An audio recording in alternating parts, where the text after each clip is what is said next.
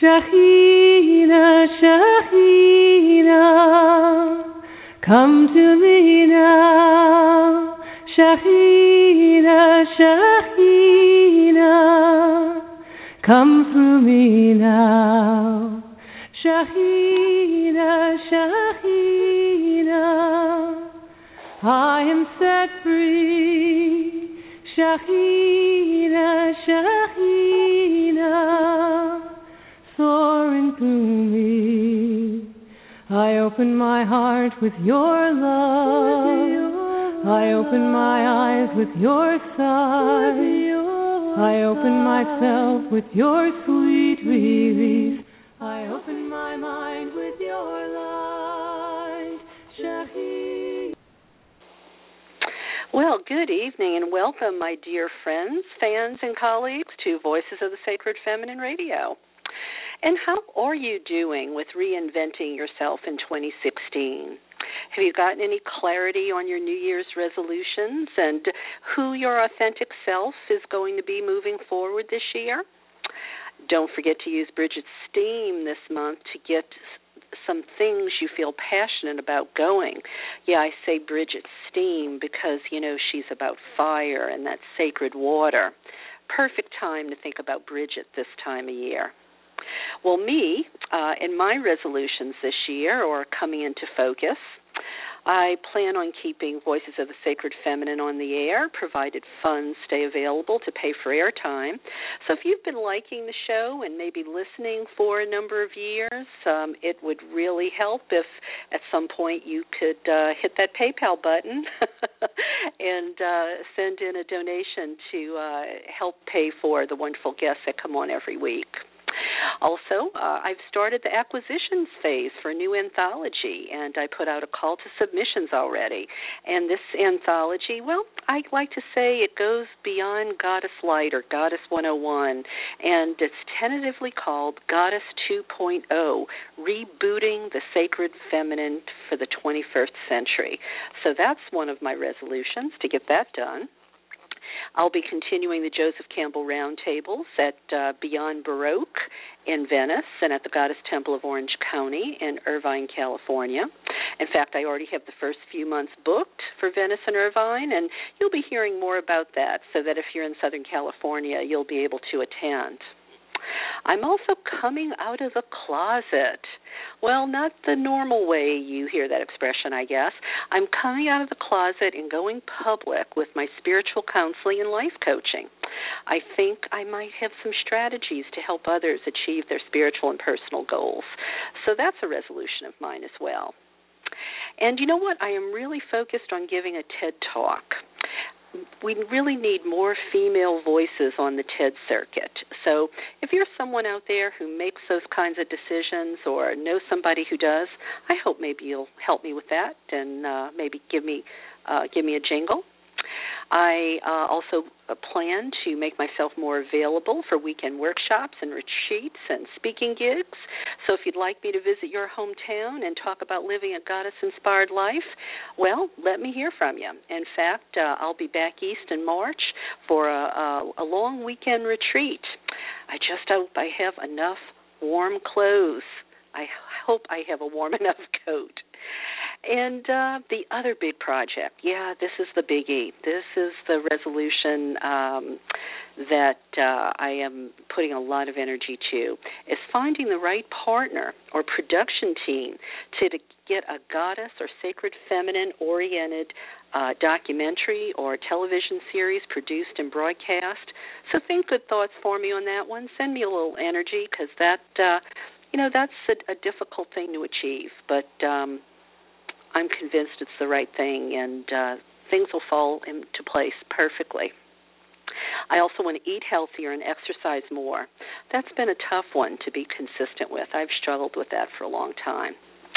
So I guess, that's the list for me this year. Those are the things on my plate. Those are the balls I'll be juggling and the plates I'll be spinning. And I'm sure if you have your own plans to reinvent yourself, you're pretty focused on those.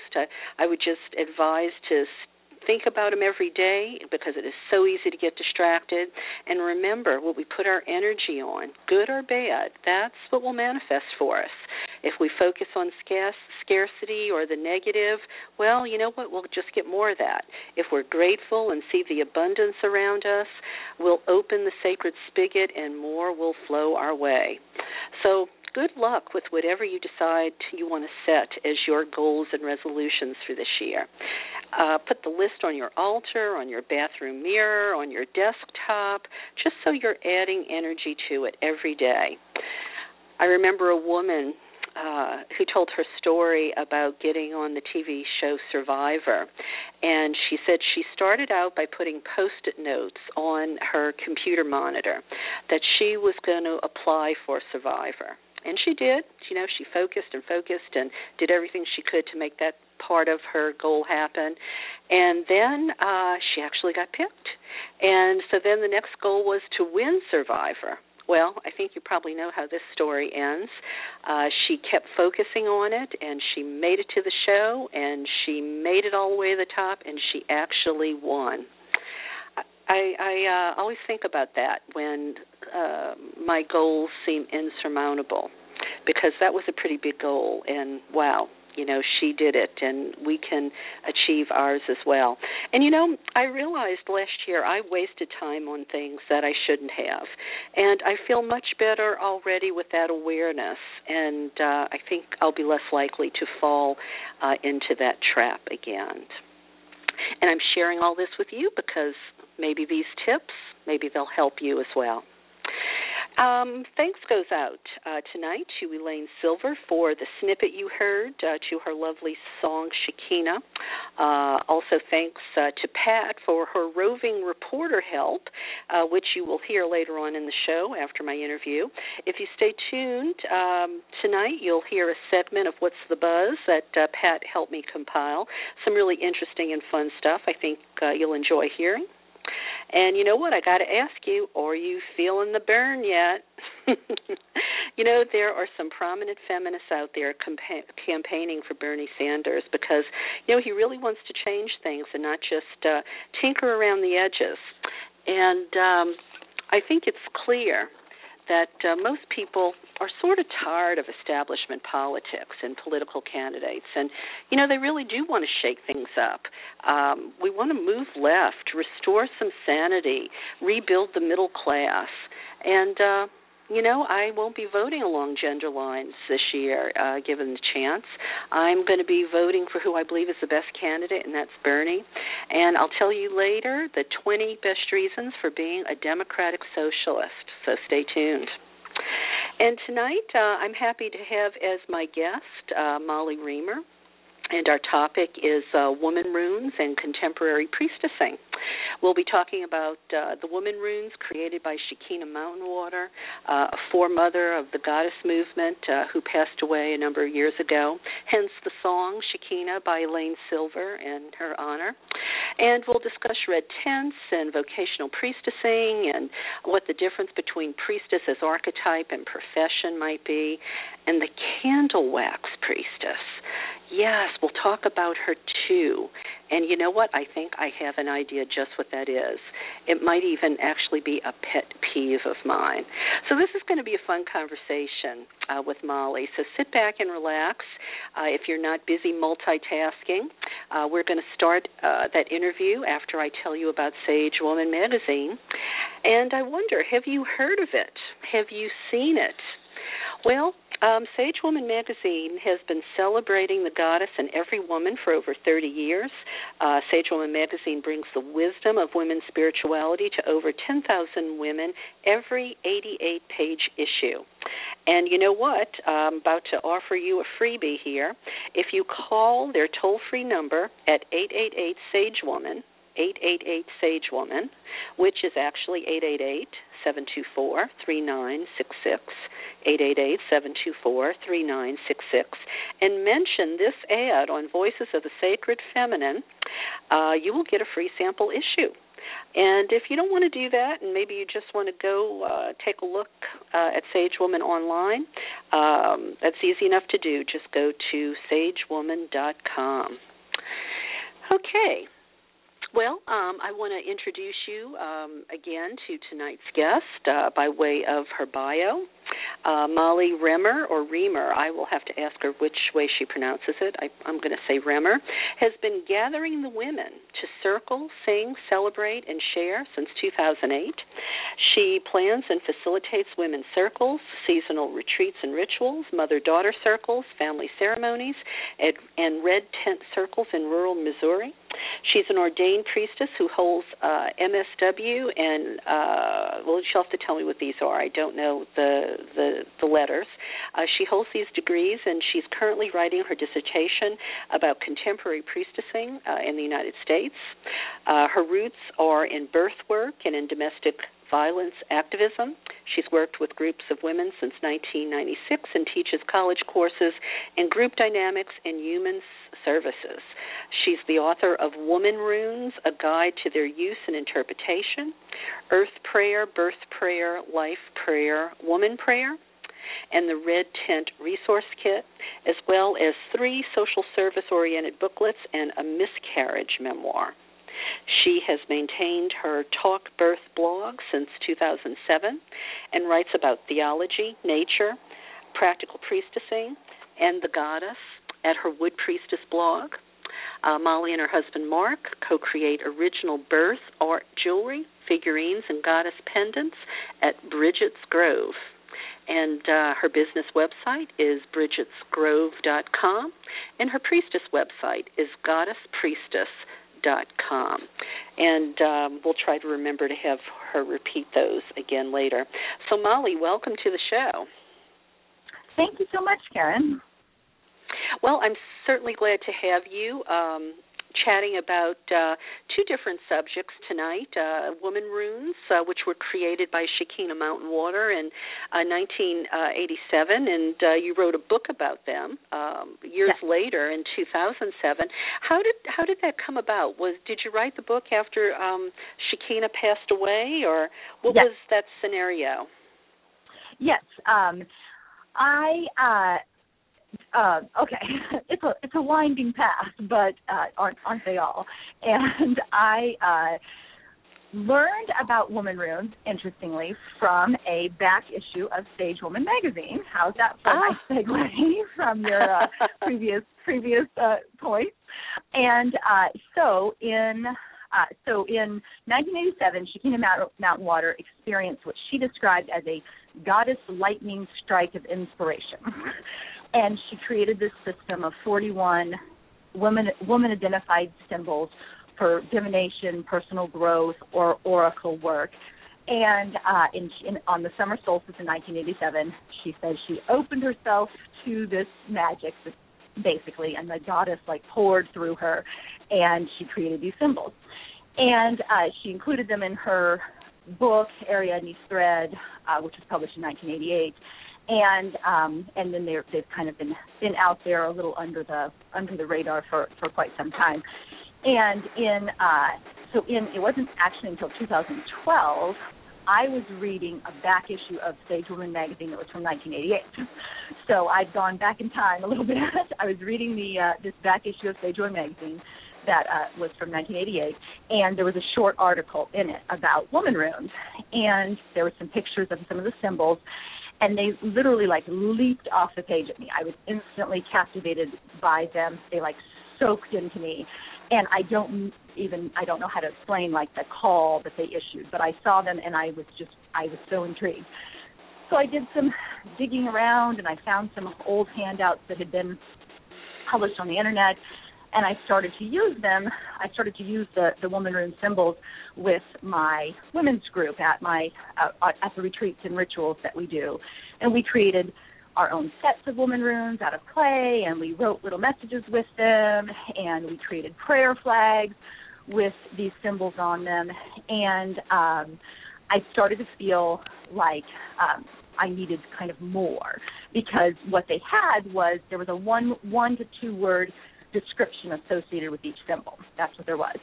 And the women that I worked with would say, okay, we've made this set, we have these clay runes, we choose one, now what do we do with it?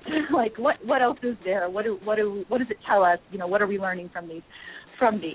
And I started a practice. I have a what I call a woods priestess practice or woods practice in that I have a there's a series of these big flat rocks in the woods behind my house, and I go out to them almost every day. In 2013, I spent 330 days going to the same exact spot in the woods every single day, sitting on the rock and seeing what I could learn from that. And that's where the Woods Priestess name comes from, is from that dedicated spiritual practice of visiting the woods and seeing what they have to tell me. And so I started this practice of drawing out one of the woman runes that I'd made in clay, and I would take it down to the woods with me and basically see what it had to say. What was the interpretation? You know, what did I get from this rune? And I would record it in my phone in the little voice notes feature, and then I would transcribe it when I got back into the house. I would type it up. And I just did that as kind of like for fun, and because I was interested in seeing, you know, what would develop. And eventually I realized I was basically writing a book of interpretations that went to go as a companion to this Womanrune symbol system. And so it evolved into a book. It's turned into a book.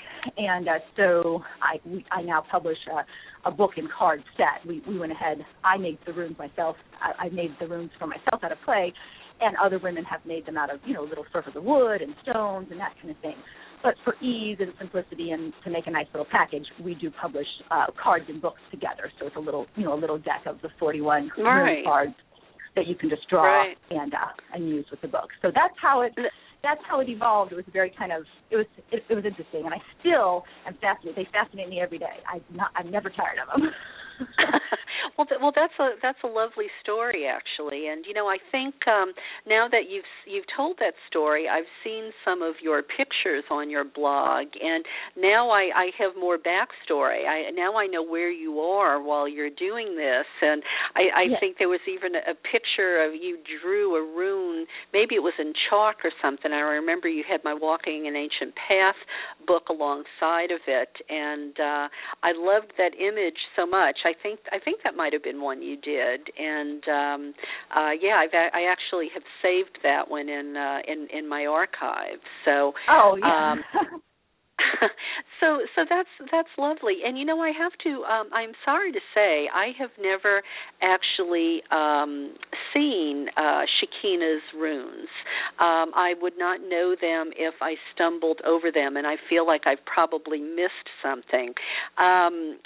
You know, how are they maybe distinct from other oracle or divination systems? Okay, well, the thing, what I feel like makes them distinct from like general divination systems. And I should clarify that, you know, I have beautiful tarot cards and things that I love very much. I love the Gaian tarot, and I use it regularly in things. So this isn't meant to like, you know, criticize tarot cards. But the thing that I find that just like that is so powerful about woman runes is how usable they are, like how you can incorporate them into your daily life. So because they are simple symbols, you know, almost like stick figures or line drawings, essentially, because runes are a type of communication, you know, a magical alphabet, a way of writing and communicating. And so they're meant to be replicated and used.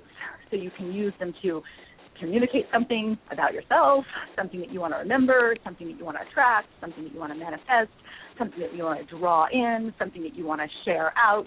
You have this ability to write with them and use them as a means of communication, either with, you know, your deep self, with the goddess, with the world. They're like a communication method. And so they're easily replicatable. So if you have a tarot card set, let's say, and you know, draw out the high priestess, that's wonderful, and you can contemplate it and you can learn from it, but you can't, unless you're a fabulously talented artist, just suddenly draw the high priestess yourself on exactly. your notebook and go about your day. And so with the woman runes, if you draw, let's say, there's one that's called the Flying Woman that I really love, and basically it's just a little stick figure with the arms in the air. And when I draw the Flying Woman, when I pick the Flying Woman card, a really powerful practice that I've found to do with them that I actually learned from one of my students. I didn't invent it myself. Is to draw the symbol on my wrist with liquid eyeliner because it's waterproof and easy to kind of paint with. So you can draw the rune on your wrist, and then it serves as like this touchstone throughout the day. So I'm going about my business, I'm typing on my computer, I'm taking care of my kids, whatever, and you glance down, you see the flying woman, and it reminds you, oh, yeah, the rune of transformation, change, you know, rebirth, potential, like making these, like, you know, leaping forward into a brave new world. And so they speak to you or through you, and that process of writing it, actually, like, inking it onto your body is a way of, like, literally drawing that into your life, drawing it into your consciousness and your awareness. So it becomes this really embodied, physical, daily process of engagement or interaction in a way that I've never experienced with anything, any other kind of system. And so you can, you know, write your name with them. I've drawn them on, like I said, prayer flags. The rattle that I use in my red tent circle when we pass the rattle for the women to have a turn to share their story. I have woman runes drawn all along the rattle, and you know, we make notations on calendars with them and create cards for one another. So it's almost as if they're more powerful by their simplicity. Yes, absolutely. Absolutely. So, just maybe, well, you talked about the flying woman. Maybe just tell us about a couple of the other images. You know, maybe a couple of your favorites. Okay. Another one that I come back to is the cauldron of reflection, and the cauldron of reflection is just a little cauldron sketch with kind of a mirror image in it of two circles, one circle line and then a circle on the other side of that line. And so it's really simple to replicate, but when I draw it, it reminds me of the need for retreat, for solitude, to kind of have time to pull into myself and to contemplate, you know, what I'm brewing up in my cauldron. And so that one often shows up for me when I'm feeling kind of outwardly focused and maybe a little stressed or strained by the to-do list, and then I get that cauldron of reflection. It reminds me, like, oh yeah, there's a time for you know, putting information out there and for, you know, interacting with other people, and there's also a time for pulling in and seeing what you're gonna cook up when you're in that time of reflection and retreat yeah, on your own. And that is an important thing to be sure to do, you know, so you're not constantly giving, so that you can replenish yourself. Right. So, yeah, I like that one, too. And maybe a couple heart, others? There's the heart, which is just a heart. The heart, the flame. There's the moon boat, which I love. The rune of journeys. It's a little moon with a little traveling woman in the moon. There's the dark moon, which is the crone's rune, the rune of wisdom. There's the cauldron of dancing women. There is the broom, which is the rune of purification. You know, making a clean sweep, essentially. Mm-hmm, there's the pentacle, a rune of protection. There is. Let me see. Oh, there's the serpent, which is the Shakti rune, kind of a rune of awakening. And so now, when Shekhinah first created these runes, how? Yes. You said she only had like a one or two word description, but did the images, the symbols, or they the you know do in that transition from her to you? And it sounds like to me you've really sort of enhanced this and, you know, sort of brought it back alive for women who. You know, maybe, you know, the woman runes had maybe faded into the background a bit, and you've sort of revived it. Are you using the same symbols as Shekhinah used? Mm-hmm. Okay. Yeah, it's her original set of symbols. It's her original set. And mm-hmm. So if you saw them side by side, would you know hers versus yours? No, I mean, they're the same. Her... You know, her handwriting is a little different than mine.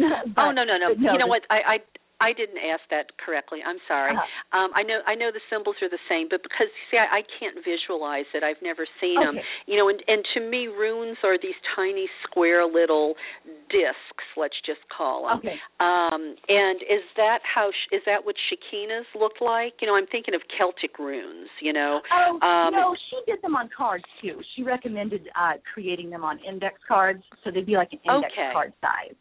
And the deck that we publish is about like kind of a standard playing card size. So the symbols about that big. Okay, so hers and yours were both cards. Neither of you actually made the little, you know, the little chunks of clay or plastic or whatever they'd be made of. Right. I did for my personal use. I have a set in clay that I carved with a toothpick in a pottery clay. So I have a set like that I made for myself that's about the size of a, you know, they're about the size of $50 or something like that. Right. That I use. Yeah, and then women do use these in a lot of different places, and so like there's a Rachel Hertog who is she has the Moon Times store and website in the UK. She uses the WomanRunes often in her red tent work there. She has a permanent red tent yurt that she does a bunch of events and things in. And in that facility, she and the women she works with have carved them in or wood burned them into little pieces of wood. So they use wood in runes there. So lots of different ways. And that's one of the things that kind of sets them apart, too, is you can totally make your own, like, if you want to. You can, yeah, well, I know I got creative once a while back to Tracy Regula, who wrote Mysteries of Isis, created a sort of set of, well, she in the book, she told, it was kind of a crafts project in the book, and it told you about creating a set of Egyptian ruins, and she gave the symbols and what the meanings were. So I took these little flat stones that I found, you know, they were... and they were easy to draw on. So I took these liquid paper pens and just drew because they were simple too, you know, just simple kind of line drawings. And I just took the liquid paper pen and drew the symbols on these little flat rocks, which were probably about the size of a quarter, and just sort of created my own Egyptian set of runes, and took it to Egypt actually on a trip. But anyway, so these are fun things to do. I was going to mention that I do have a free, like, an introduction to WomanRunes class that I do through the Mystery School of the Goddess, Kimberly Moore's Mystery School of the Goddess. I think she's been on your show before. Goddess Alive. And so I have a free introduction to WomanRunes class that is all open access that runs on that website that anybody is welcome to take, and it kind of walks you through. It gives you handouts for the WomanRunes, and it talks about the inking them on your body and different practices that you can use with them and how to use them with a women's circle, and then also different methods for making your own set. And so the people who take that class, I'm really interested to see, you know, sometimes they just, you know, cut them out and put them on a card. Sometimes they, I have people who've talked about, you know, carving them or putting them on gemstones or writing them onto stones they've collected from a sacred place, that kind of thing. So there's lots of options, and so that class is available to anybody who's interested in taking it, and it's a free starter. So now where is that, at the Goddess Priestess or Brigid's Grove website? If you go to brigidsgrove.com/womanrunes, so brigidsgrove.com/womanrunes, it will take you to, you can then click on the class link from there. And you just kind of do it at your own pace? Yes. Mm-hmm. Yep, it starts as soon as you sign up, and then you can but you can post questions, or I talk to people on there about how to write their name and with the WomanRunes, so then they'll post a picture of their name, and we'll talk about what it means and that kind of stuff. So it's really fun. Well, now that's interesting to me. So what you're saying is each symbol maybe refers to a letter, so everybody's name is like hieroglyphs almost. Yes. So each symbol is associated with a sound, and so you can match up the symbols with the sounds that it's associated with, and you can write your name, like your Womanrunes name.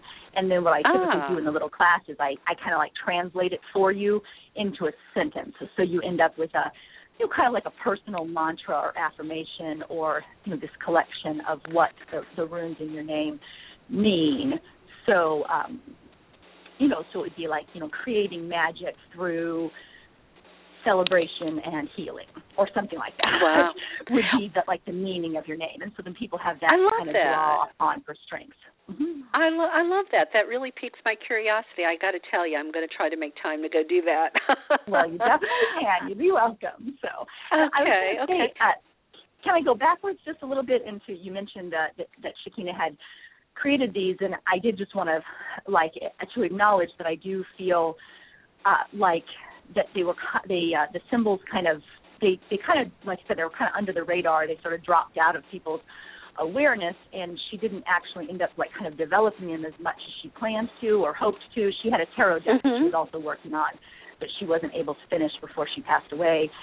And so I really feel humbled and honored to carry a small piece of her work forward into the world, because she was such a foremother and way shower. You know, I know that's part of the mission of the Voices of the Sacred Feminine program is to speak to that. And so I did want to acknowledge that she was really significant. She had a really significant influence to me, even though I didn't actually know her in person. Yeah. And to a lot of women as one of the foremothers and way showers of the original, goddess spirituality movement in the U.S. And I feel really lucky to be a part of keeping some of her legacy alive for other women. Yeah, and, I'm sure wherever she is now, she is grateful for you keeping her legacy alive, and this is just one wave. She is, she's still with us, every time a woman, uses the woman runes, which, yeah, it sounds like you made them even more user-friendly, and it was, you really built on it, and it sounds lovely. Was there anything more you wanted to say about the woman runes before we started talking about the contemporary priestessing? I don't think so. I think that was that. I think I covered what I wanted to say about them. Okay. Well, I'm glad we have this topic too tonight, the idea of contemporary priestessing, because first of all, I mean, I don't know if your experience has been the same as mine, but number one, when I go out in the world as a priestess or a minister, legal clergy, of an alternative religion, I'm not Christian, I'm not professing to be a Christian anything, or a rabbi or a Muslim, you're out of the big three. I think, first of all, people are surprised that there's such a thing as legal clergy in these in these alternative religions. And then, too, even the idea of a priestess, it comes loaded with so much misunderstanding. I even spoke to a woman once who had, sort of bucked the system with the Vatican because she believed she had been called to be a priest. And she was one of the woman priests who was ordained offshore and was, for all intents and purposes, she was a Christian or Catholic priest. But she didn't call herself a priestess. She called herself a priest. And when I interviewed her here on the show, I asked her, I said, look, you've gone this far. You're defying the Vatican. You're a priest. You're a Catholic priest. You're a woman. Why in the heck don't you just call yourself a priestess? And, she was sort of stymied for a moment, and she said, well, I guess the idea of a woman priest was confusing enough to people. If I called myself a priestess, no one would know what I did. And so that, I think that sort of segues maybe into what we're going to talk about, contemporary priestessing. I think we need to get the world up to speed. Yes. Yeah, and I do find, I think that using the word priestess, you know, is both a political and kind of revolutionary act, really. You know, it seems like we may just, you know, gather in our small little circles and have, it might seem like from the outside, like just a little group of women getting together and singing some goddess songs, but really it's like making, it's a political statement to name and claim the priestess. And I feel, and I know, like linguistically speaking, that priestess and goddess both in the English language are considered like kind of diminutive forms or whatever. But if I can put my own goddess spin on it, I prefer to see both words as actually a more expansive word. So goddess to get holds both God and goddess in the same word. So the word goddess is actually bigger than the word God and more encompassing, holds more, has more power almost. And so I feel the same way about the word priestess. Priestess isn't like a lesser form or a lower form of the word priest. It's actually more expansive and has more room in it. So that's what I think, but it's not. Well, and you know, really when you think about it, I mean, we have to face the fact that we are creating a new world.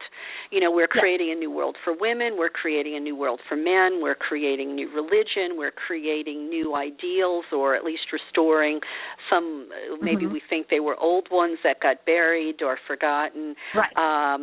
So this is important stuff. And we got to remember that, you know, Christianity started with women in their living rooms, and you know, over time, look where they are today.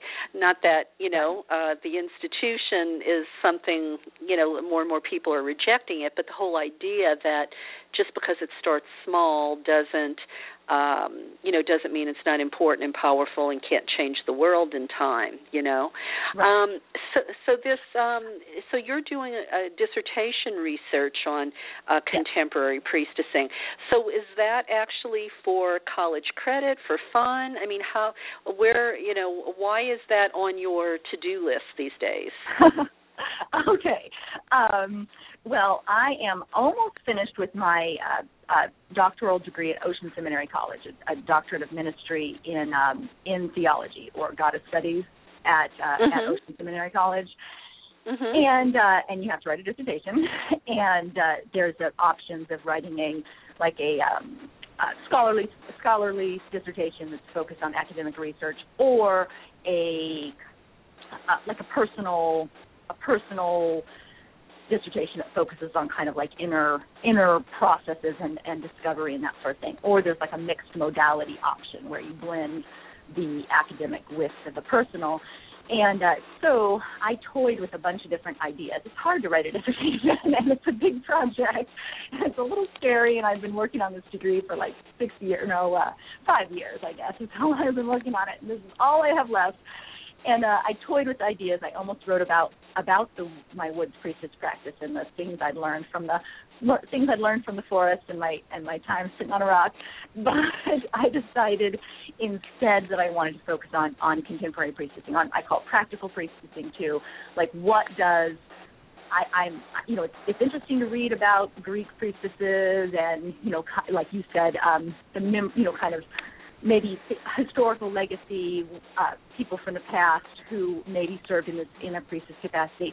But I was curious to look at, you know, what does priestessing look like primarily in the United States today, though I do have some participants from the UK and from France in the research group. But I want to know, like, what does priestess work look like? What would it mean if being a priestess was a legitimate, you know, job path, an occupation. Mm-hmm. If a little girl growing up, you could say, what do you want to be when you grow up? And she could say, a priestess.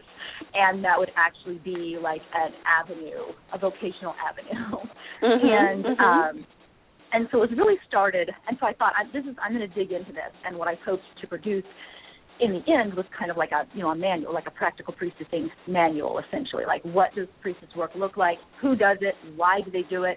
How does it show up in the world, and what is the significance? You know, what is the value and significance to it? And it really had the roots in two different quotes, or two different experiences rather.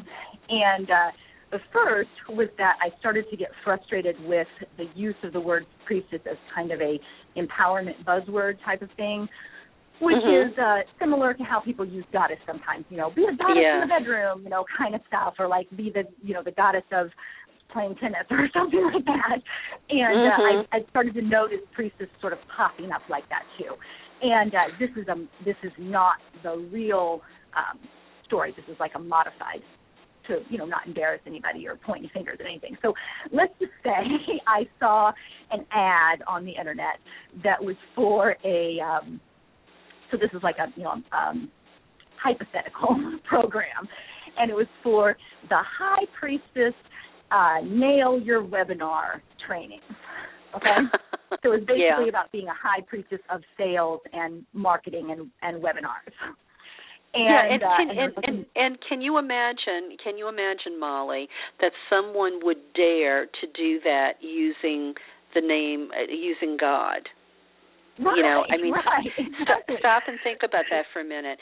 And I know, as Ava Park at the Goddess Temple always says, one of the things they always run into with the word goddess is it's always associated with the sex sites. So, yes. You know, sex sites, and mm-hmm. so when people see priestess or people see goddess, sometimes they automatically think it's some sort of prostitution or something. Absolutely, right? Yes, absolutely. And so I was seeing those kinds of things pop up more and more, as well as things. And like we said, we were going to talk about the kind of priestess archetype and as profession. And I'm not like critiquing the priestess as kind of an inner archetype or kind of stepping into your sense of the priestess, much like we'd use, you know, some other archetypes in our lives, the mother or the maiden, you know, the crone, the sage woman, the lover, the, you know, those kinds of other archetypes. And so I can see the use of priestess in that capacity too, like kind of an inner awakening, an inner process. This might be a woman who's never going to, you know, stand up in a group of people and guide a ritual, or, you know, publicly identify herself as a priestess, but it's kind of an inner process of awakening, like the priestess within. So that's kind of the, it's the almost like you're saying issue. I'm not critiquing that per se, but it's almost like you're saying, you know, they're using, at least I'm seeing it, they're almost like, it's almost like saying they're the, you know, they're at the top of their game, and right. you know, but and they're using the label priestess to say, you know, I'm queen of my realm, or I'm, yeah. you know, mm-hmm. I'm top dog, I'm the best. But they use priestess, and they don't realize how disparaging that is to people like us. Exactly, right. And so I've seen an increasing use of it, kind of as like an empowerment buzzword. You know, like claim the priestess, like everyone's a priestess, you're a priestess, you know, everybody's a priestess. And I think from a vocational perspective, I'm like, well, you know, everybody's not a doctor, let's say, and everybody's not a car repairman or a car repair person, and everyone's not a mail carrier, and everyone's not a doula, and everyone's not a midwife, and everyone's not a dentist, that there are actual, and so if we had activate your inner dentist, it would seem kind of like, wait a second, but mm-hmm. inner dentist is actually, you know, actually like a skilled area of study and practice yeah. and effort and service to others, and so that I get kind of frustrated with the buzzword use, or the, you know, the boom, everybody's a priestess just because you think it sounds nice kind of idea. Right. And then the other quote was from Ruth Barrett in her Women's Rights, Women's Mysteries book, and she says, like, if, you know, what's your vision, basically? What's your vision of being a priestess? And if it is wafting about in silken robes looking lovely, then you need to get another hobby. Because the reality is that you will be the last person left in the rented hall scraping the candle wax up off the floor. Mm-hmm, mm-hmm. Yeah. And so those were my two sources for this dissertation project. I'm like, the High Priestess Nail Your Webinar Manual and the candle wax. Who's doing the scraping the candle wax? And I will say I have some lovely silken robe that I do waft around in looking lovely. So you can have a robe and also scrape the candle wax. But what I wanted to look at is, like, when the wax hits the floor, like, who's there? That's what I was curious about studying. And so it was just beautiful to see this. I had this research group on Facebook. I just used a Facebook group, and so many women joined that group and really just contributed their voices to my questions about this the priestess as a vocational path or as real work and doing the candle wax work and it was just it's so wonderful to see how those other voices came together to create really a nice tapestry of understanding. And so I don't pretend to know everything or have all the answers, but I thought when I started out, I can just write this dissertation. I've been doing this work for quite a while. I've been ordained. I have a Master's of Divinity degree.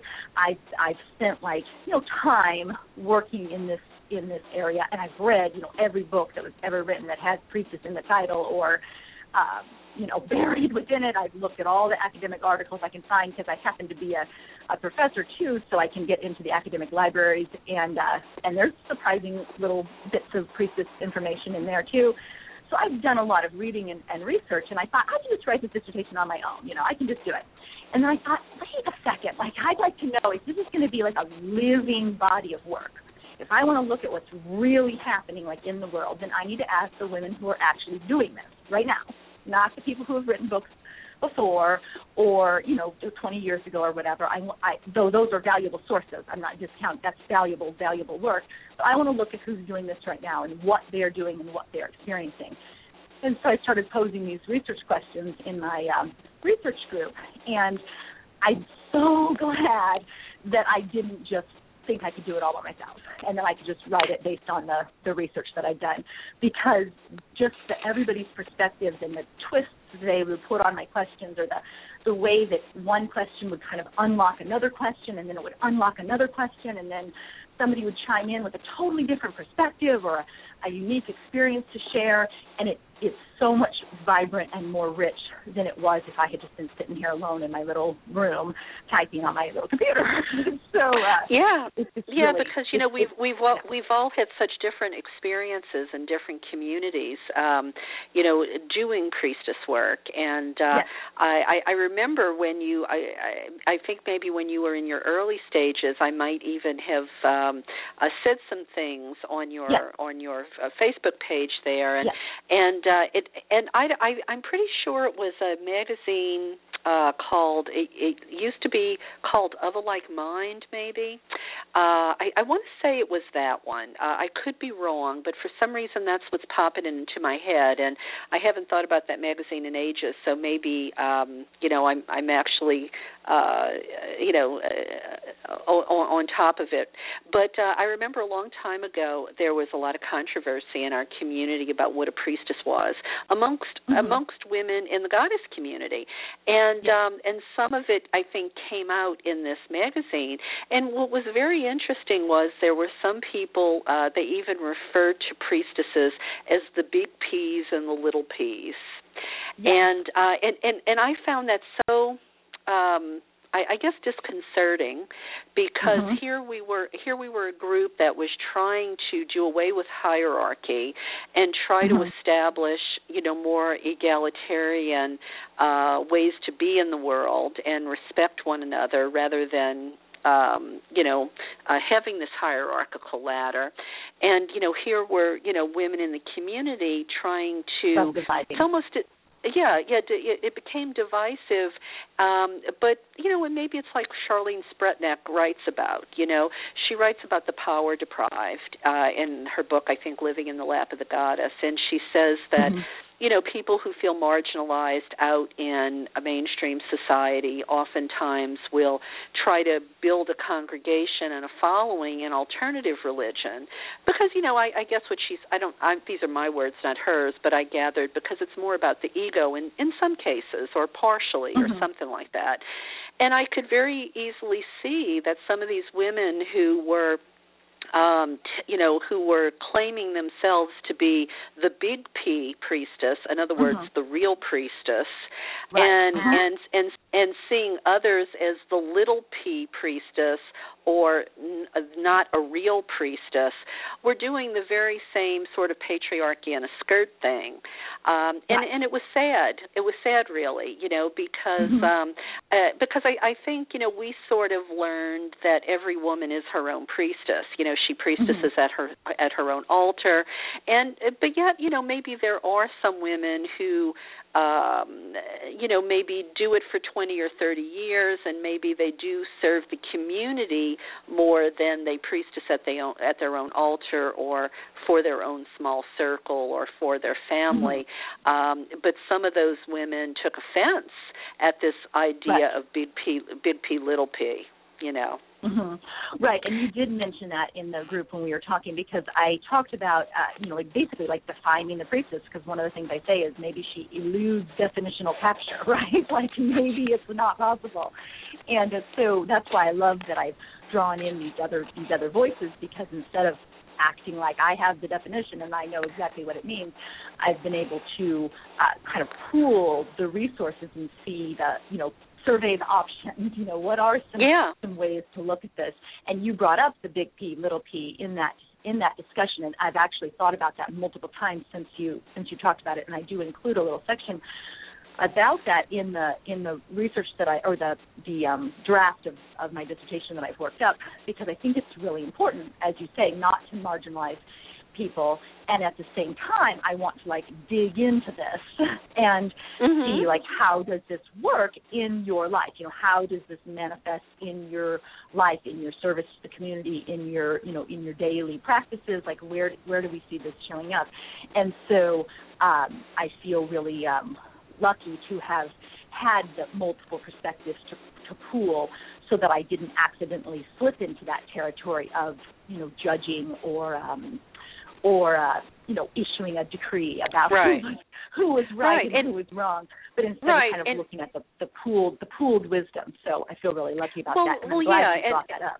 Mm-hmm. Well, yeah, and I think there's also the issue of diversity, you know, because there are some women who, I mean, just to use an example, and, you know, they might say a real priestess is someone who, you know, stands in the front, you know, stands at the center of the room and invokes the goddess, and or a real priestess is the one that's a hospice worker or the one marrying and burying people, where another woman could just as easily say, well, you know, I am a priestess, and I teach about goddess through my art, you know, and they may see themselves as just as legitimately a priestess as the one who leads ritual or cares for the sick and dying or does these life passage rituals, you know. Right. So I guess in my mind, you know, as we create this new world, you know, I, at least myself, you know, I'm of the mind, let it be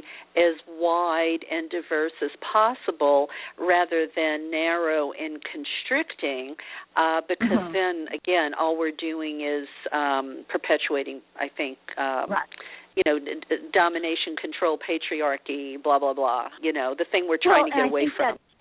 I think that's why I've increasingly used that phrase vocational priestessing instead of issuing any, you know, final definitions about what it means to be a priestess, so that for me that gives me the additional like definition. Is when I'm talking about vocational priestessing, I am actually talking about like a, you know, like a job, and that gives to me, that preserves the breadth and the depth and the wide open arms of the word priestess, while still being specific enough to know what I'm talking about, which is about those candle wax priestesses, and that kind of thing. So for me, that's been my answer: is adding, instead of trying to force everybody under one label, I've added an additional label to it, to issue some more clarity. And I do absolutely think like the I talk about being a heart's priestess too, like a priestess of my own heart. You know, I do full moon rituals with my kids and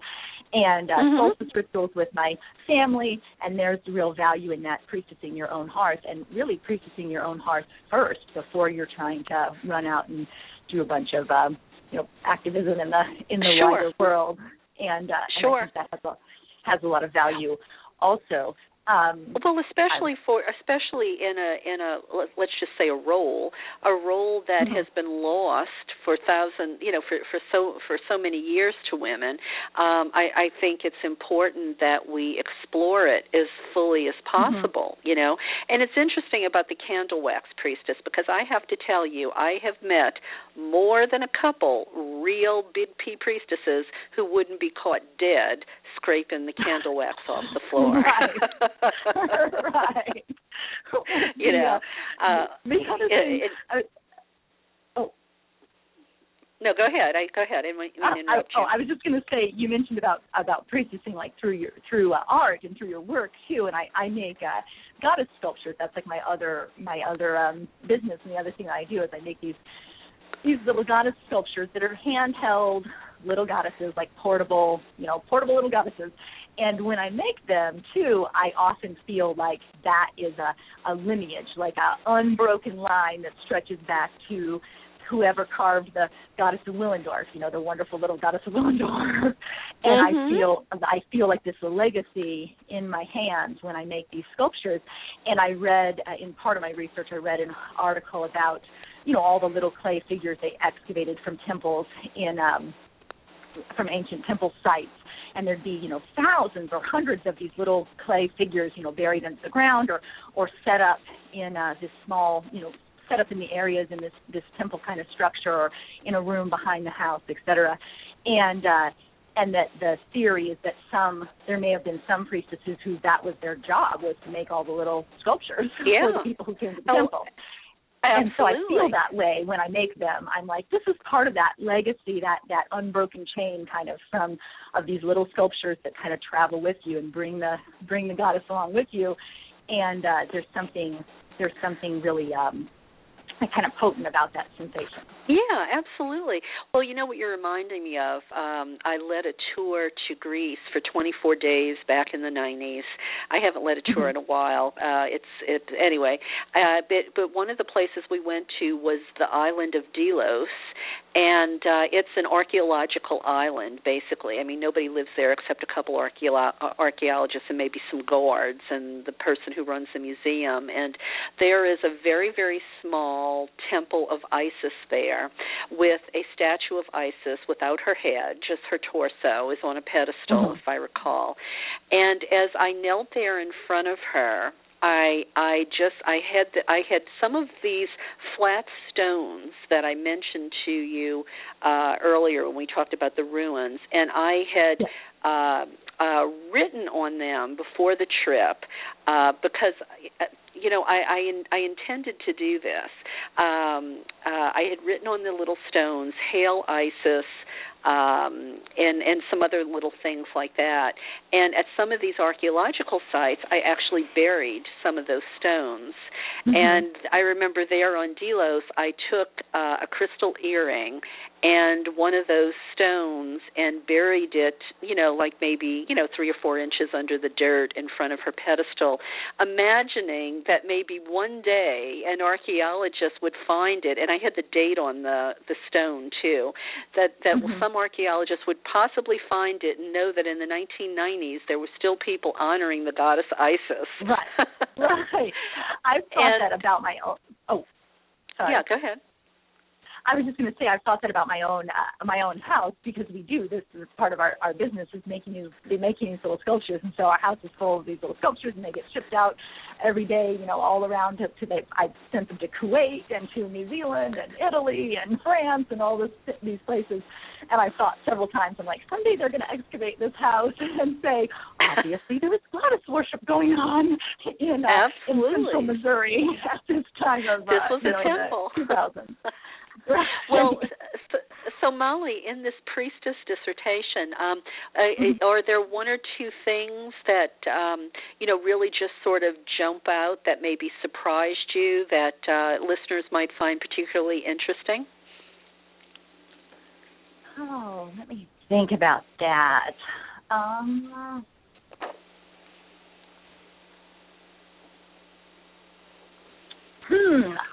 There's a lot of things that are interesting about it. So it's hard to choose something. I'm still thinking on the candle wax, but the amount of women that had some kind of story about catching on fire. That was surprising. That was a common thread. We talked about that as being like an initiatory moment, you've finally gotten there when you've caught on fire and then kept going.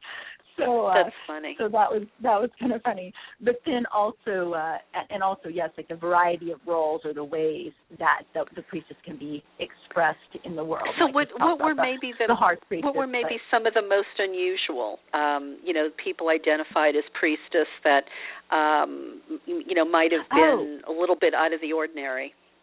Okay, well this isn't quite exactly that, but I finally towards the end have got a little bit into the issue of the quote unquote temple prostitute, or the relationship between, or how people perceive like the priestess as kind of a sexual role or not, and how does that intersect, and how when we're naming and claiming or publicly stepping forward and saying like, yes, I'm a priestess, is that actually viewed by the wider public as synonymous with prostitute? Like, are you saying, hey, I'm a prostitute? Are they perceiving it that way? And that's something that I left kind of to the end of the dissertation, and so I'm really still kind of digging into that topic, and there's definitely differing opinions about the role of sexuality in priestess work. That maybe it's because I live in the Midwest and we're kind of conservative here. Mm-hmm. I hadn't even really taken the lid off that box until late in the process, and I think I still have a lot of work to do. I have a lot of work to do there. So that was that kind of snuck up on me a little bit. Yeah, I bet, because like you said, you're living in a conservative part of the United States, mm-hmm. and, we carry that Christian shame and baggage. Mm-hmm. I think that colors how we look at sexuality, where yes. I think in, ancient times we didn't, we didn't have that. So it... I'm thinking of the movie.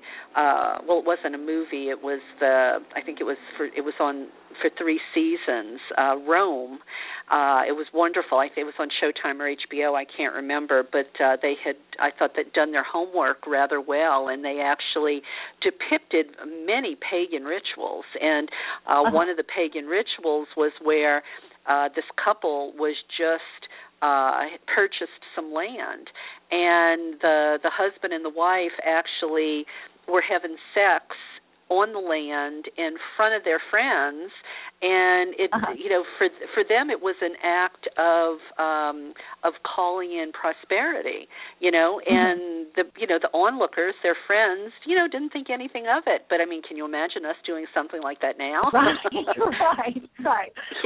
That reminds me, not exactly, but that was another thing, is that I think geographic region has more of an influence on like how your priestess work looks and what your service is like, and how it's expressed is more. That was another surprise to me, is it has, there's more of an impact of geographic region and local culture than I maybe understood before. And if I hadn't opened myself up to other women's voices, I wouldn't have noticed those differences or been exposed to, being a Midwestern priestess, looks different than being a coastal priestess. And those things have an influence too on the people around you and things.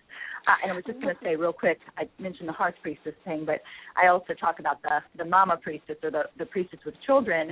And in the academic research, it's definitely reinforced that most priestesses in ancient times either did not have children, they didn't have children at all, or they did not come into priestess work until after the children were grown up, or they were the temple, maiden priestesses, so they served as priestesses until they got married and had children, and then they left the temple. Yeah. And so it makes me wonder, like, and even today, you see the same thing. The same thing happened. My roots are in birth work, like I said. So you see the same thing happen in midwifery too, which has a long, relationship with priestess work, midwifery, and helping women have babies, and also working in the temple. And so you see people who are like younger women, and then you see women who are grandmothers who are doing this work.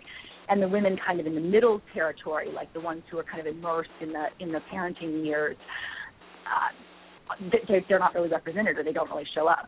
And right. So that was one of my questions too, is kind of where is that mama priestess, and how is having children at home and serving in priestess capacity, is that even compatible, or is it a maiden role or a crone role? Are those well, where the priestess comes in? So, well, and it makes you think about how the church, mm-hmm. At least the Catholic Church, has decided that men can't have families because absolutely. I think it's too much of a distraction, and they can't put the church first.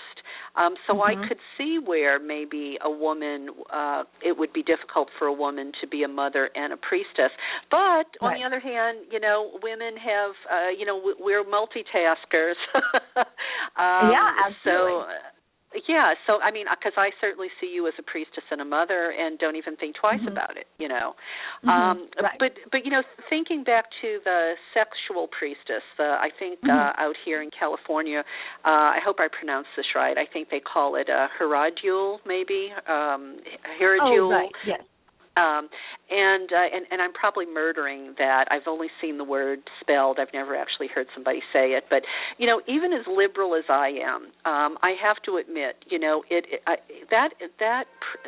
that sort of priestessing, I can understand why you maybe left it last in your dissertation, because there's so much. Because, look, even me, if I run across somebody who tells me that that's what they do, unless I know them well, I can't help it. The skeptic, the cynic right. in me pops up and goes, okay, so is she just trying to overlay prostitution with an acceptable title of priestess, or is she really performing sexual surrogacy or something like that, and she sees it as a sacred role, So it's fraught with difficulty.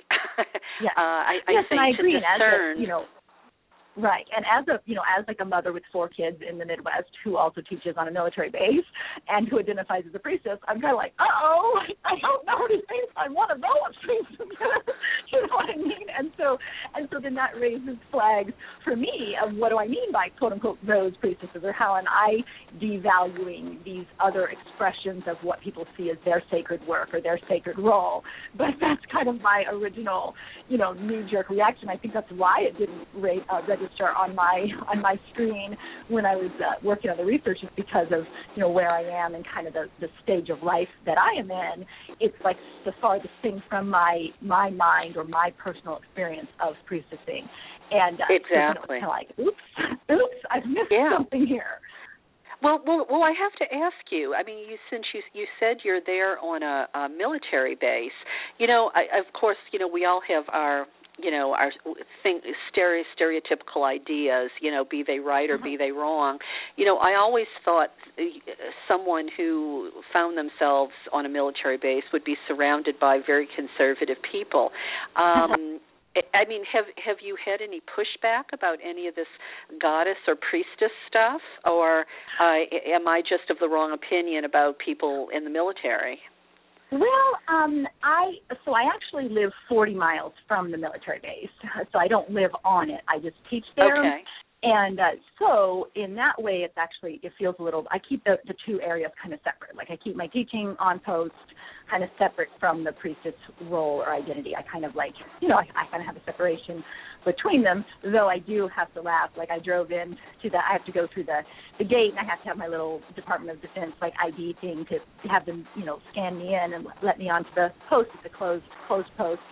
And I drive up and I have my goddess playlist, playing.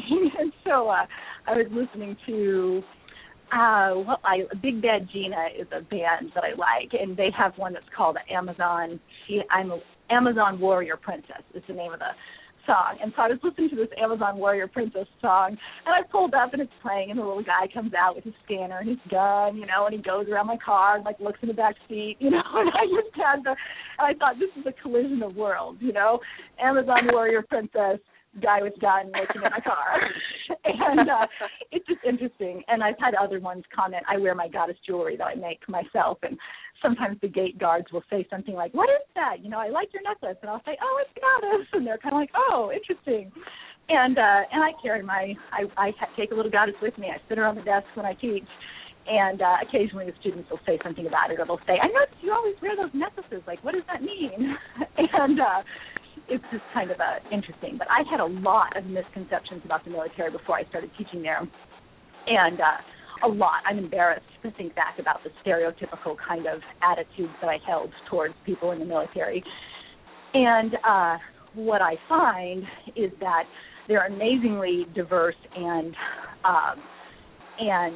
open, and they have all kinds of ideas, and they've been all kinds of places, and they've traveled all over the world, and they've interacted with all kinds of people, and they're actually much more skilled at, like, cultural competency and communication and conflict resolution than my non-military students are. Like, they have way more skills. And I had this stereotypical view that they'd be, like, marching in and, like, saluting and, you know, and being real kind of, you know, by the book, yeah, and super, like the Borg, etc. Right, and they're really not. They're different people, just like everybody else. Their reasons for getting into the military are incredibly broad, and their reasons for staying and what they're doing there is really broad. And so I feel like I had a very narrow conception of what it meant like. So I teach in the biological, nuclear, and chemical warfare building. Like, that's where I teach, and so, going into that building with my goddess necklace on, to me, feels like a small act of, you know, revolution. That I'm going in there and I'm walking past the sign that says biological, nuclear, and chemical warfare education, and I teach human services. And so I talk about, you know, the partnership model. I talk about an ethic of care. I talk about power within versus power over. I talk about, like, how you don't have to have a dominator. We don't have to have a dominator model. We can have a partnership model. I talk about, like, empathy and compassion and connection and ethics and you know, assuming positive intent and working with people, like, from a heart-centered position instead of from an adversarial position. And they totally respond to that. They totally respond. And my best moment ever with one of my students, he was a military student who joined, you know, as a 17-year-old out of East St. Louis, which is a really struggling type of area, and he was career. He'd been in the military for about 30 years, and had been all over the world and all kinds of things. He was great. He was hilarious. He was such an awesome student to have in class. But he told me, he spoke up midway through the classes when I was talking about, you know, responding and working with people with empathy and compassion and love, essentially. And he said, being in your class is peeling a scab off my heart. Oh, well, and I'm sitting here. I'm hearing you say that you were priestessing on that military base. I mean, I don't know whether you call it that, but I call it that. Right. Right. That's what I see. And that moment to me stands out as like this. This is, and if I had been too scared to do that or to go somewhere that felt hostile from the outside, you know, from the outside looking in, mm-hmm. It feels like a hostile climate. But if I had been afraid to do that, then, like, where I would never have had that moment with that student and the scab. And they tell me, I've had other students tell me that this class and taking these classes and interacting in this way has taught me how to feel again, and that I've had to become hard. I had this other great student who said, the military trained me to be hard. I had to become hard, and I want to be soft again. And so, Molly, how is it you're there doing these classes? I mean, is it something sponsored by the military, or these are just elective classes and they've invited you to teach on these subjects? No, it's a college. I teach for a college, and the college that I teach for has that's one of their specialties is military outreach, and so they have they have extension. So there's a home campus of the college, like a big regular campus, and then they have satellite campuses at all kinds of different locations throughout the country and even in Guam. Uh-huh. And so their specialty is, they call it Access. They were originally an all-women's college, and they started as an their focus is this accessibility thing. They were an all-women's college, and they were founded in the 1800s because the college that was in the town was men only. It was a men-only college. And so some of the professors from that college founded a new college that was a women's college and that allowed women to come in. And so that was their, foundation, was opening this accessibility to people who didn't have access to education. And then in the 60s, they decided to expand, and they made these little satellite colleges primarily on military bases around the country. And, again, for accessibility reasons. So people who are living in remote locations, like the college where I teach, which is out in the middle of nowhere, have access to higher education instead of being having no access. And then they also were one of the first schools to form an online campus. And, again, that brings online college education to anybody in any place. You know, I have students in Afghanistan who have taken my online classes. And so the accessibility is really key for that school. So they have schools. There's one in Florida. There's one in, like I said, there's one in Guam. There's one in Missouri. There's multiple campuses in Missouri. All over the place. So it's a regular college campus, college degree program. And I teach in the Human Services Department. But they have degrees in history and English and biology and all that kind of stuff. I just happen to be in Human Services because I have my master's degrees in clinical social work, and I teach there. Okay. Well, and it's interesting that you brought that up because when we finish our interview, one of the things I was going to share with listeners is the classes that are coming up at the Center for Partnership Studies, the foundation that Rianne Eisler actually, put together some years ago, and because they're getting ready to have two programs coming up. One of them is called The Power of Partnership, 7 Relationships That Will Change Your Life. And when I'm actually enrolled in that myself. And interesting, as I was looking on Rianne Eisler's Facebook page for the Center for Partnership, I stumbled across this article that the Singapore government said that economy, caring society is among their new parliament's key concerns, so says the president. Can you imagine that?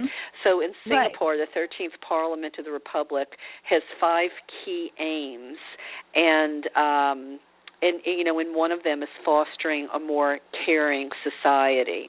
And I just thought, this stuff is becoming more mainstream every day. You know, we might feel like we're, we're pushing a boulder uphill, but, I don't think so. I think more and more people are getting it, that it's about the we and the us, not the I and the me. And I don't know, I think that's why so many people are supporting Bernie Sanders, too, because that all sort of ties in together, you know.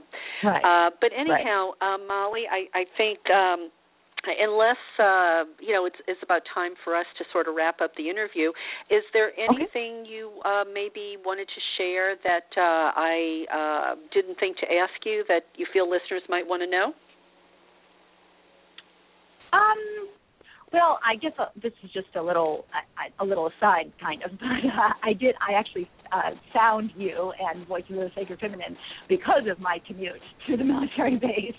I was looking for a podcast. I was looking for something to listen to on my drive.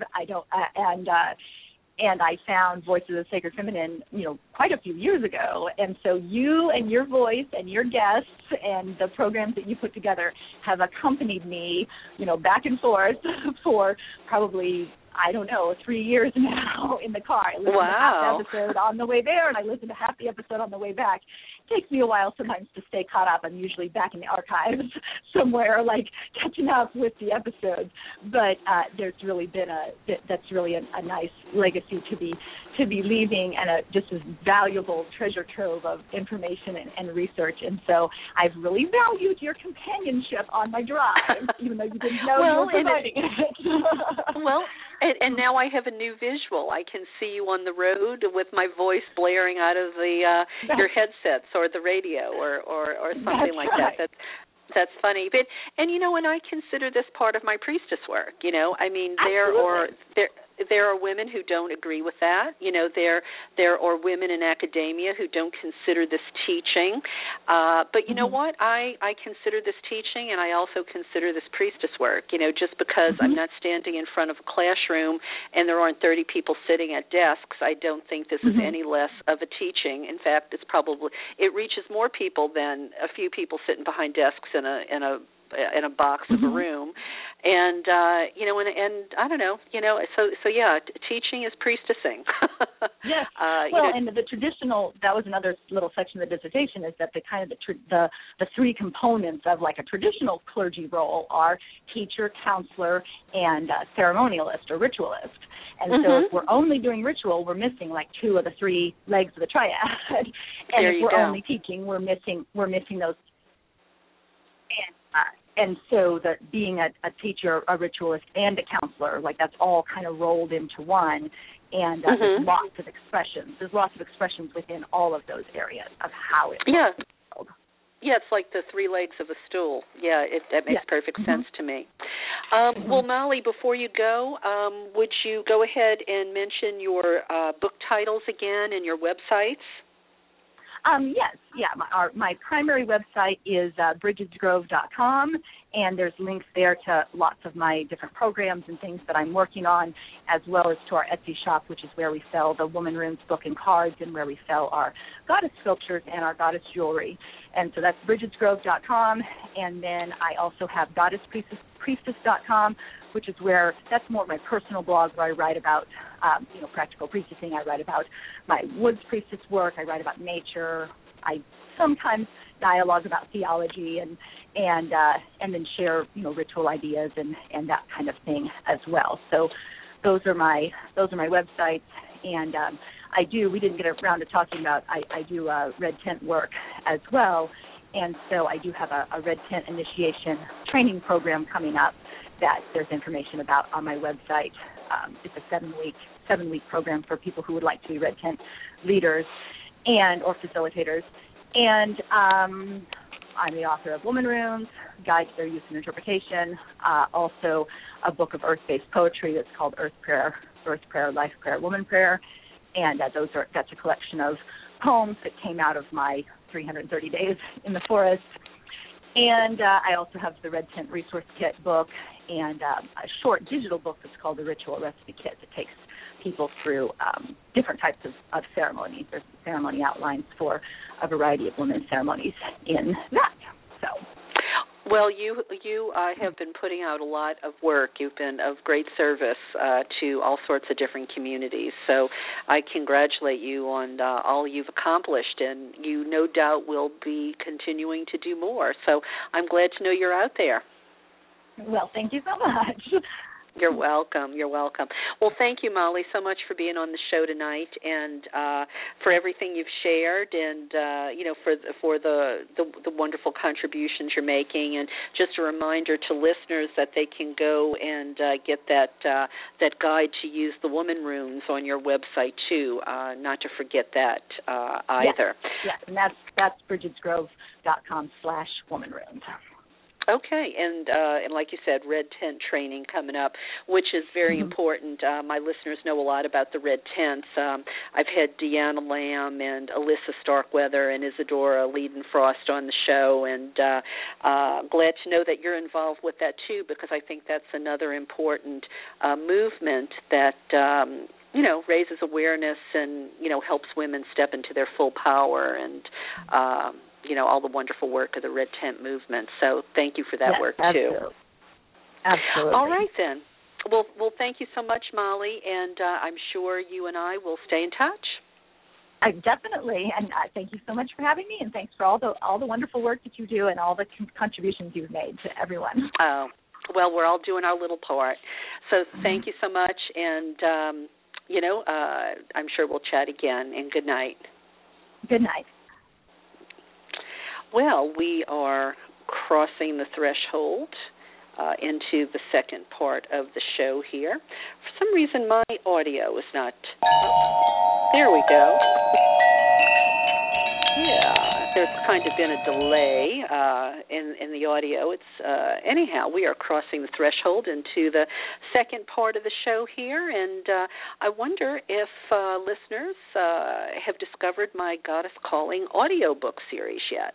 You know, I started putting some of the messages from the book, Goddess Calling, onto audio because you asked me to, so you could listen while you're busy doing other things, because sometimes you found it hard at times to just sit down with a book because you had so many other things to do.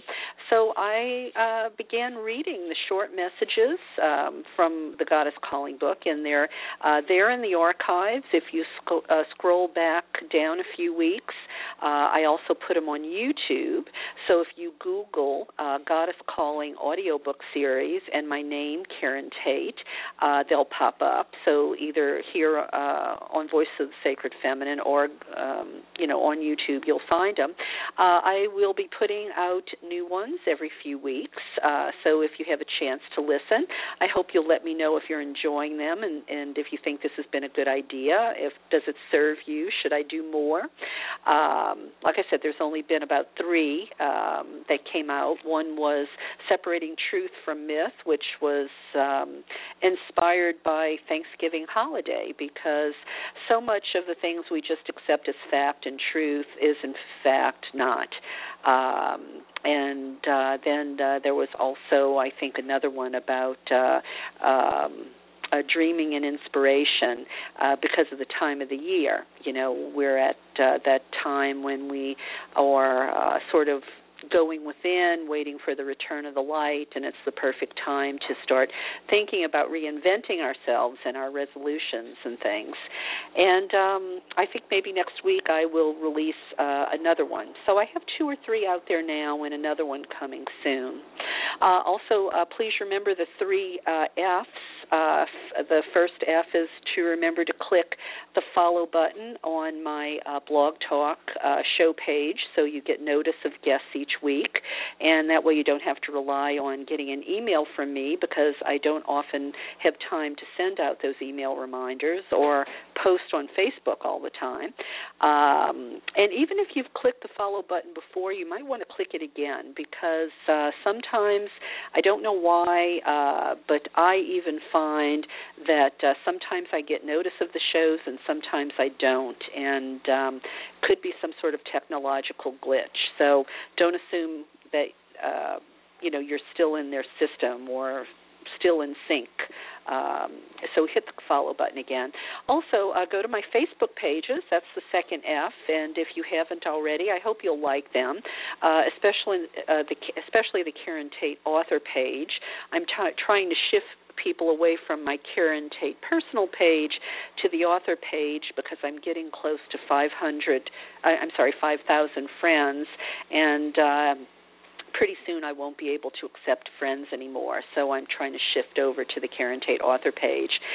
There's also Facebook pages for my books, Goddess Calling, Walking an Ancient Path, Sacred Places of Goddess, and Voices of the Sacred Feminine. And on another subject, I hope you didn't miss the last two shows I did with Dr. James Riedfeld, who is the foremost authority on Artemis of Ephesus in the world, really. He is also an authority on Islam and goddess spirituality. And we did two great shows to start the new year. One was on Islam called Fact and Fiction. The other I called Beyond Gimbutas because it spelled out a little bit about the controversy with our beloved foremothers' work, but more importantly, how you can talk about goddess spirituality from an academic perspective with a surety that you've got a solid foundation for what you say, because, some people throw the baby out with the bathwater just because some of the things Gimbutas says some people think is on shaky ground. They think all of it is, and that's not actually the truth. There are very solid foundations for goddess worship and goddess spirituality, and that's what he and I talked about. And next week, Norman D. Ellis will be back here on the show discussing her newest book, The Union of Isis and Thoth. We'll be talking about Egyptian shamanism, divination, oracle traditions, and much more. So be sure to come back next week. And, yeah, maybe you recognize that sound, those bees buzzing. Those are the bees buzzing round in my bonnet. And I want to say thanks again to Pat, my roving reporter, for compiling some interesting tidbits and things to think about, and I want to share them with you right now. The first one I found was this definition of fascism, and I think it's really important to know. Robert O. Paxton, one of the world's leading scholars of fascism, describes the phenomena in his 2004 book, The Anatomy of Fascism, and this is his quote. He says, fascism may be defined as a form of political behavior marked by obsessive preoccupation with community decline, humiliation, or victimhood, and by compensatory cults of unity, energy, and purity, in which a mass-based party of committed nationalist militants work in uneasy but effective collaboration with traditional elites, abandons democratic liberties, and pursues with redemptive violence and without ethical or legal constraints goals of internal cleansing and external expansion. Yeah, that was a mouthful. I think that was one long sentence. But it felt so true, you know, when you hear some of the stuff coming out of the right, you know, or some of the things coming out of Donald Trump's mouth. Fascism, most definitely. Again, may be defined as a form of political behavior marked by obsessive preoccupation with community decline, humiliation, victimhood, and by compensatory cults of unity, energy, and purity in which a mass-based party of committed nationalist militants working in uneasy but effective collaboration with traditional elites abandoned democratic liberties and pursues with redemptive violence and without ethical or legal constraints goals of internal cleansing and external expansion. So, fascism is upon us, unfortunately. Some other quick things here. Microbeads, be gone. You know those little microbeads in face and body scrubs? Well, turns out they're really bad news for the ocean and the critters that live there. Of the 808 trillion of the little buggers that wash out of American drains daily, 8 to 11 trillion end up in the ocean where they persist for decades and collect things like PCBs, BPA, and other pollutants, then end up in the fish we eat. Then, in a twist of politics, bipartisan support has passed a bill through the Congress to ban production of microbeads after 2017. Well, you ask what will be used in place of these little microbeads. Well, we could go back to using ground nut hulls like we used to, and there still remains the problem of vast quantities of plastic pollution in the oceans. So while this is a start, we definitely have a long way to go. Then there was the story about the federal judge who upheld California reproductive health into law. Here the story goes that a federal judge in California has upheld a recent past state law that will require crisis pregnancy centers, which discourage women from seeking abortions, to provide information about abortion, affordable contraception, and prenatal care. The judge rejected the argument that the law violates the clinic's free speech rights. So the law requires these crisis pregnancy centers, which, you know, oftentimes are run by the religious right, and they usually discourage women from seeking abortion. Well, now they have to offer, here in California anyway, they have to offer information on abortion, affordable contraception, and prenatal care. And in addition, unlicensed crisis pregnancy centers will be required to inform patients of their status, and the law is scheduled to take effect this month, January 2016. So the ruling may still be appealed, but for now, the truth is required to be spoken. Also, remember all of those lights people put up for the holidays, you know, decorating for Christmas? Well, the United States uses more energy on Christmas lights than Ethiopia does for their whole economy. Maybe we shouldn't lecture them on their dams. Interesting. And the next interesting tidbit, wasps no longer eligible to be buried in Arlington. Wasps. What do they mean by wasps? No, it's not white Anglo-Saxon Protestants. This instead is women Air Force service pilots, WASP, women Air Force service pilots. They were created in 1942 with the intention of being granted full military status, but Congress never approved it. Only 1,000 women were accepted into the WASP program, which ran for 2 years. Now they can't be buried in Arlington, despite having been allowed to be buried there for the last 13 years. These women... test pilots flew repaired military aircraft, trained combat pilots, and were fired on with live ammo during training. Earlier in 2015, then-Secretary of the Army John McHugh ruled WASPs ineligible. It seems Arlington is run out of space. The Merchant Marine Corps is also affected by this ruling. But Kate Landak, a Texas Woman's University history professor who has focused much of her academic research on WASPs, said that they are a distinct group of women with the surviving 100 or so women all in their 90s, and it is mean-spirited for the Secretary of the Army to question their value to their country again. So... here we have the male-dominated military seems, again, diminishing or not valuing the role of women. So what are you going to do? We have another little tidbit here called Collective Liberation. And the Grand Prix celebrates the lifetime achievements of comic book writers and illustrators, but not if you're a woman, apparently. Of the 30 people who made the short list, none were female. However, in a show of allyship, according to one commentator, 10 of the men withdrew themselves from the nomination. In solidarity with women they felt should have been on the list. The organizer said they couldn't find any women who were qualified, but put 2 women on the list despite that. In the 43 years of the Grand Prix, only 1 woman has won.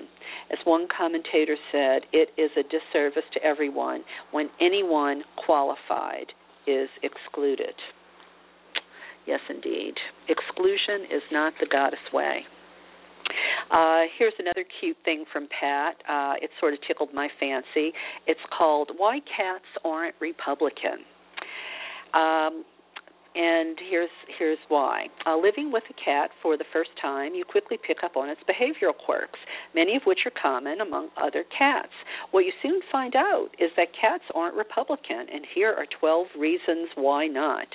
Number 1, cats are curious about what you do in your bedroom, but they don't try to legislate away your freedom to do it.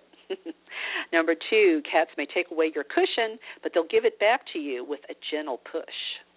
Number 3, cats give you attention and sympathy when you're sick. Number 4, females are treated with importance in the cat world. 5, cats make use of solar power, often all day long. 6, cats lick their own problems and take care of other cats, too. 7, cats don't blame black and brown cats for their troubles. 8, cats know how to ration their resources. 9, fat cats are not at the top of the cat hierarchy, are not cat role models, and have more trouble surviving and thriving, not less. 10, while Republicans blindly follow authority, it is said that getting Democrats to act in unison is like herding cats. 11, cats don't foul their own nest. And 12, cats are popular and well-liked on the Internet and elsewhere. So that's 12 reasons why cats aren't Republican. Now, I promise to share with you Bernie Sanders' 12 best reasons for being a democratic socialist. So here's another list. And, you know, if you heard my show with Richard Wolff, the economist, you learned that the only reason we have Social Security, and I didn't learn this in school, so I was surprised to learn this, and that's why I'm sharing it with you. You may have already known this, but in case you're like me and didn't know this, I am going to repeat it again because I think it is worth repeating over and over and over. The only reason we have Social Security is because three groups of people pushed FDR into making him,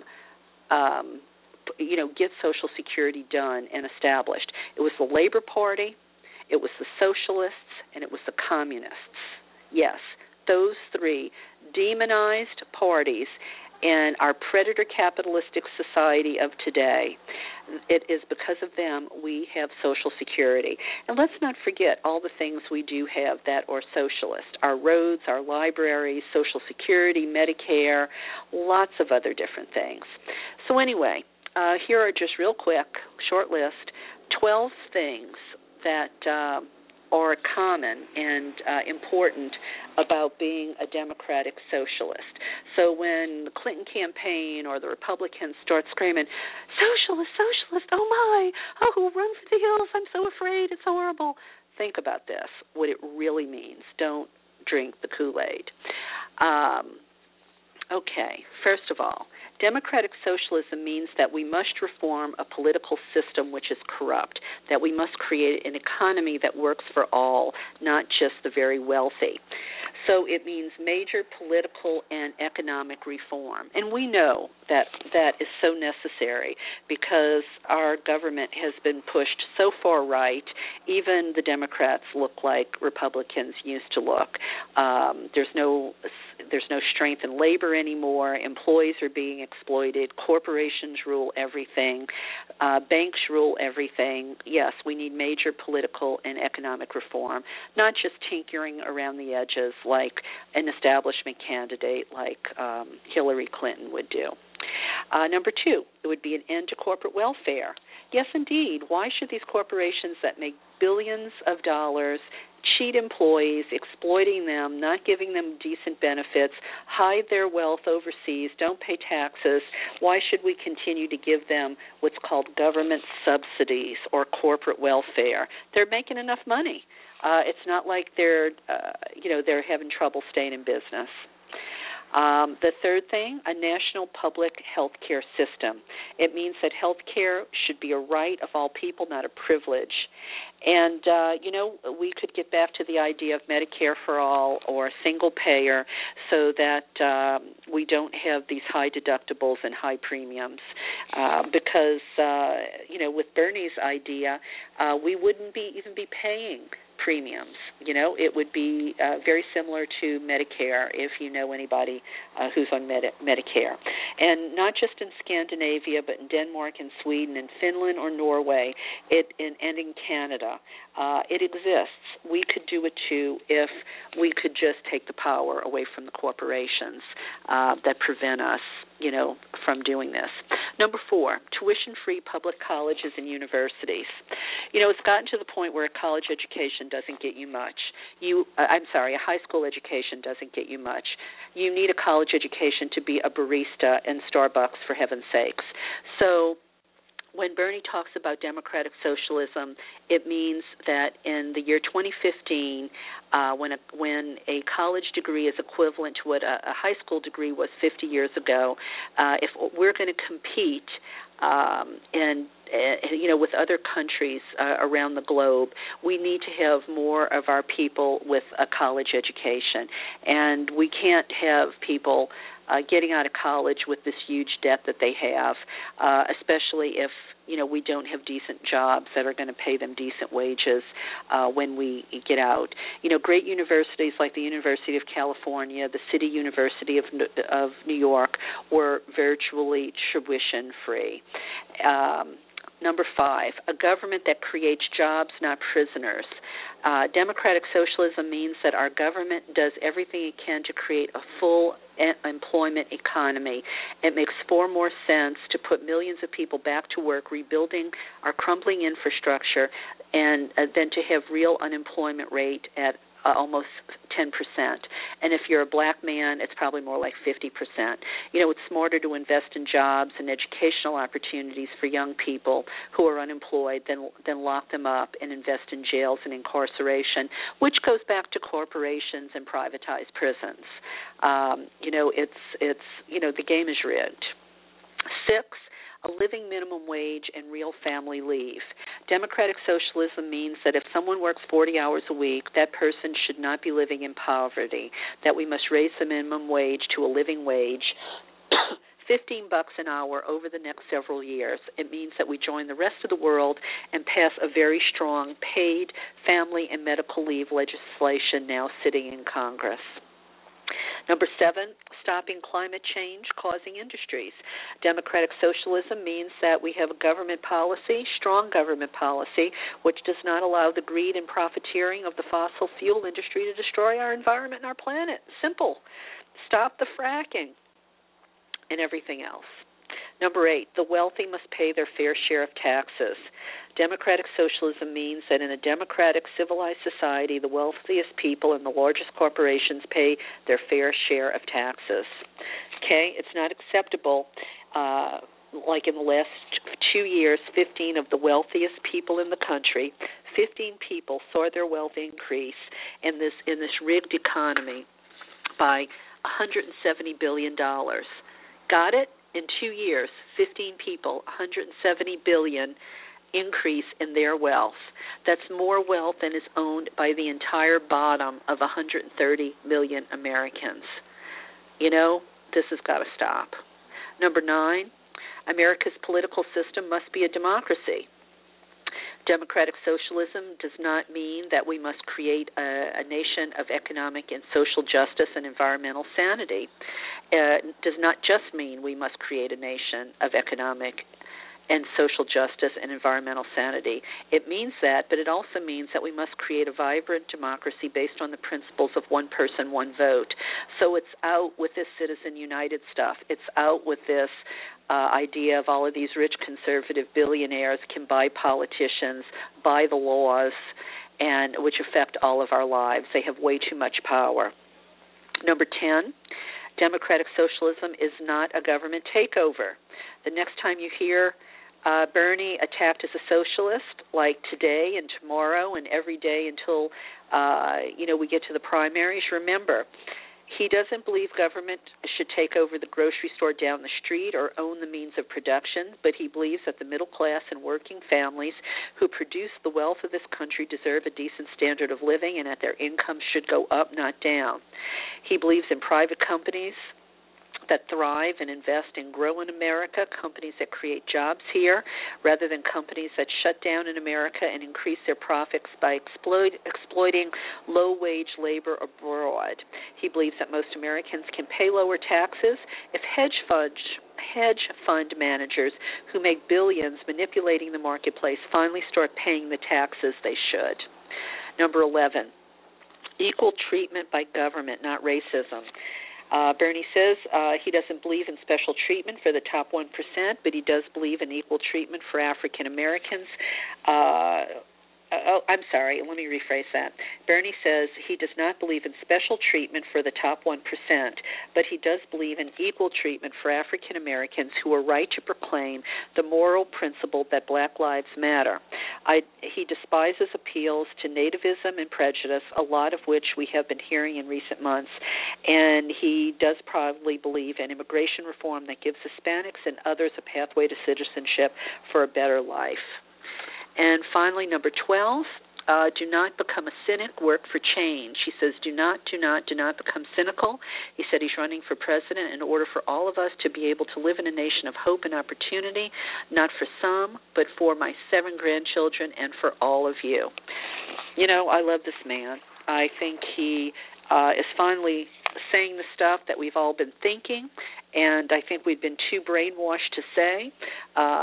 All we have been hearing is, the job creators, they're the sacred cows. We just need to let them do whatever they want to do because they create the jobs. But you know what? There comes a point when these job creators aren't creating jobs, when they're not sharing the profits with their workers, when they're exploiting their workers with no benefits and slave wages. I mean, there are way too many companies. When you get the job, they tell you how to sign up for food stamps because they know they aren't even paying you a living wage. All of this crazy stuff has got to stop. And, you know, when you hear on the news Bernie can't be elected, I think they know damn good and well Bernie can be elected. They're seeing how fast people are flocking to him when they actually hear his message. He is saying what should have been said for decades, but the Democrats have become too corporatist. They let us down. And finally, he's the one saying it, and that's why I am campaigning for him. And I hope you'll give him a look, too. And finally, before I say goodnight, I want to make sure you know about the book by Joe Carson called Celebrate Wildness. Celebrate Wildness. Its full title is Magic, Mirth, and Love on the Feriferia Path. It's only out a few months in its expanded second edition, and Feriferia calls itself a love culture for wilderness. So if you are a fan of nature, this is a book that you will like. It will help you connect with nature, you know, maybe in a deeper and more meaningful way than maybe you've been able to on your own. It helps connect you to the fairy spirits of the land and the stars around you, and it wants to create a paradise or sanctuary type of essence, you know, all over the earth. And it's rooted in ancient Crete, the Eleusinian mysteries, and the troubadour practices and megalithic traditions. Feriferia also celebrates the goddess as the merry maiden called Kore. With laughter and play, they say Kore carries keys to the future. Also in the book is the beautiful artwork of Fred Adams that just sort of leaps off the page. And, you know, I do have a copy of this book, and I have to tell you, I do recommend Celebrate Wildness. It is a true hardcover art book printed on heavy paper with images of the goddess, photos, symbols, diagrams on almost every page. It would make a fabulous gift for a loved one or yourself. It would be a wonderful conversation starter as a coffee table book.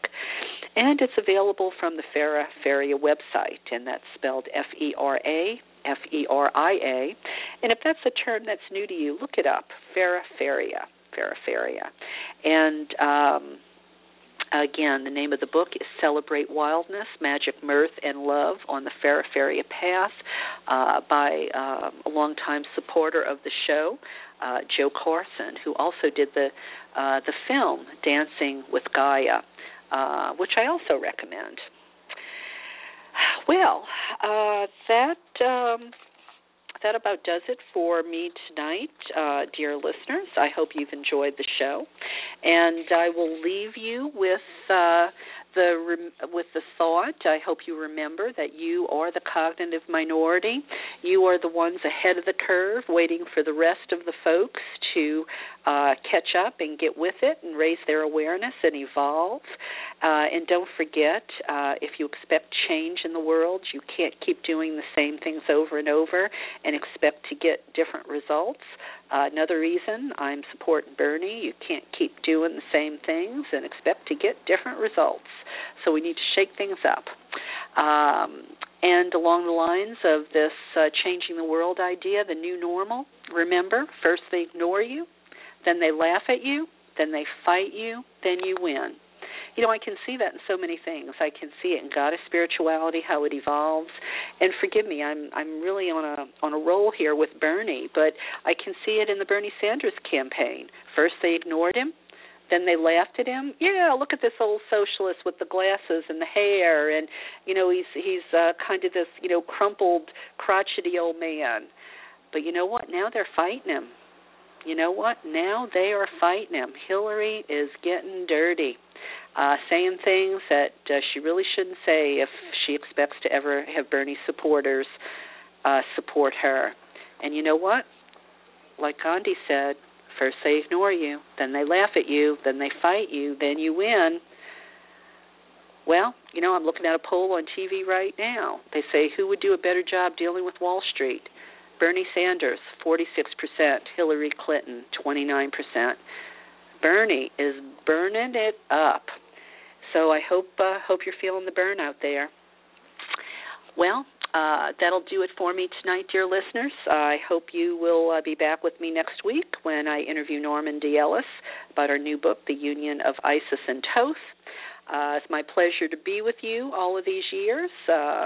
This is the 10th year Voices of the Sacred Feminine is on the air.